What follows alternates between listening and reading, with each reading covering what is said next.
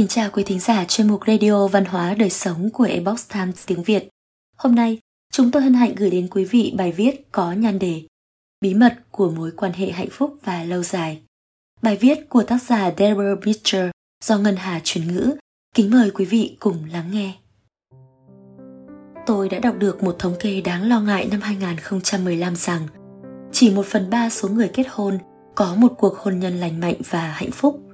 hai phần ba còn lại thì đa số là ly hôn hoặc vẫn ở cùng nhau nhưng trong trạng thái buồn bực hoặc không hòa hợp vì một lý do nào đó. Những số liệu thống kê xuất hiện trong cuốn khoa học của hạnh phúc trường tồn của tác giả T. Tashiro dường như không hề ảnh hưởng gì đến hàng triệu người nói đồng ý với những lời cầu hôn mỗi năm.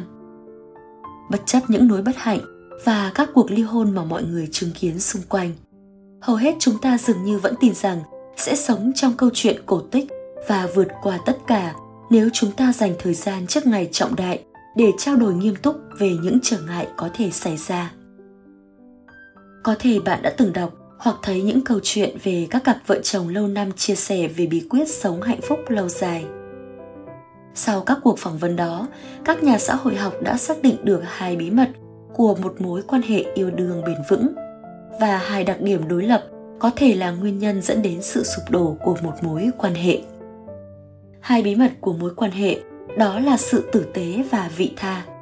Còn hai đặc điểm tương phản xuất hiện khá thường xuyên, đó là sự đối đầu và chỉ trích. Sự tử tế và vị tha là chìa khóa của cuộc sống tích cực. Còn sự đối đầu và những lời chỉ trích lại giống như một hồi chuông báo tử.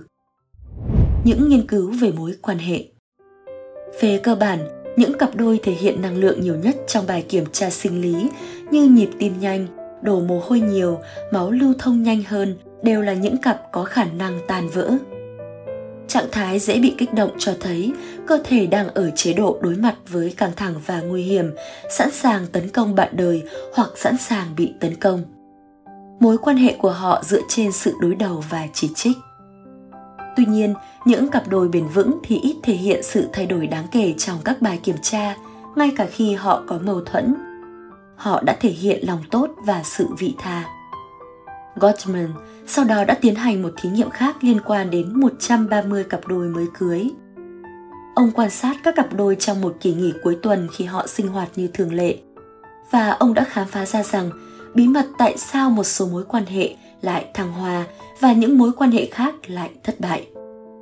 Trên thực tế, dựa trên những quan sát của mình, Gottman hiện có thể dự đoán chắc chắn 94% cặp vợ chồng nào sẽ ở bên nhau và cặp đôi nào sẽ không, bất kể họ mang giới tính gì, có con hay không, nghèo hay giàu. Bí mật nằm ở cách các cặp đôi tương tác với nhau. Chẳng hạn một người vợ cảm thán, bình minh sáng nay tuyệt trưa này, mây màu hồng và cam. Người chồng có thể phản ứng bằng cách phớt lờ hoặc không đáp lại – bảo vợ đừng làm phiền anh ta nữa hoặc anh ta sẽ đi đến ngắm bình minh cùng vợ. Nói cách khác, người chồng có thể chọn hướng về vợ mình hoặc cách xa cô ấy. Gottman đã thực hiện một cuộc theo dõi trong 6 năm và phát hiện ra rằng các cặp vợ chồng đã ly hôn sau này chỉ hướng về bạn đời của họ một cách tích cực 33% vào thời điểm đó. Trong khi những người vẫn ở bên nhau đã làm như vậy trong 87% thời gian. Một lần nữa, những người gắn bó với nhau đã thể hiện sự tử tế và vị tha trong phần lớn các tình huống, trong khi những người đã chia tay lại tỏ ra đối đầu và chỉ trích trong hầu hết thời gian. Công thức cho mối quan hệ thành công Điều này đưa tôi đến công thức của Gottman một mối quan hệ thành công.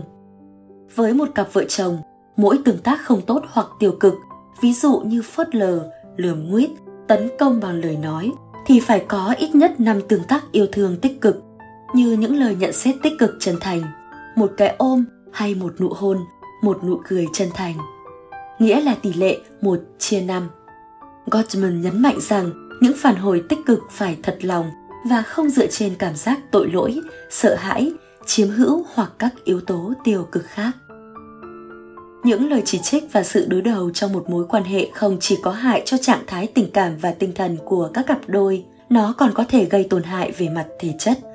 Các mối quan hệ đối đầu đã gây ảnh hưởng đến hệ thống nội tiết và miễn dịch, khiến các cặp đôi khó khăn hơn trong việc phòng ngừa bệnh tật. lòng tốt là một cách chúng ta chọn để thể hiện sự tức giận gây chiến thì sao trong những mối quan hệ thiếu tôn trọng và đầy chỉ trích những cuộc tranh cãi giữa các cặp vợ chồng sớm đã trở thành độc hại và giết chết bầu không khí hòa hợp. Gottman lưu ý rằng, các cặp vợ chồng tập trung vào việc chỉ trích và chế giễu bạn đời của họ, đã bỏ qua những điều tích cực của người kia và luôn nhìn thấy sự tiêu cực ngay cả khi điều đó không có mặt ở đó.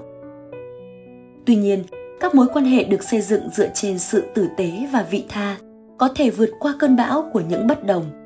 Julia gottman giải thích rằng tử tế là một cách chúng ta chọn để thể hiện sự tức giận mà các cặp đôi cảm thấy trong cuộc chiến.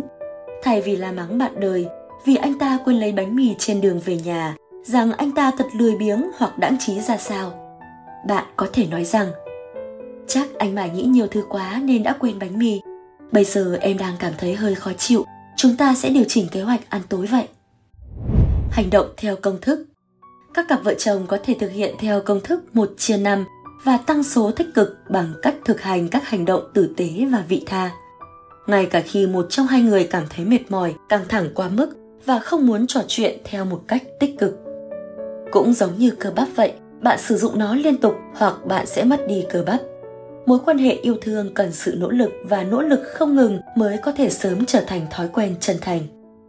Như Julia Gottman đã giải thích, nếu bạn đời của bạn bày tỏ nhu cầu gì đó trong khi bạn đang mệt mỏi căng thẳng hoặc mất tập trung, thì tinh thần vị tha sẽ xuất hiện khi bạn đời đề xuất một chuyện gì đó mà bạn vẫn hướng về bạn đời của mình. Sự tử tế, vị tha có thể được chia sẻ, thể hiện và cho đi theo hàng ngàn cách.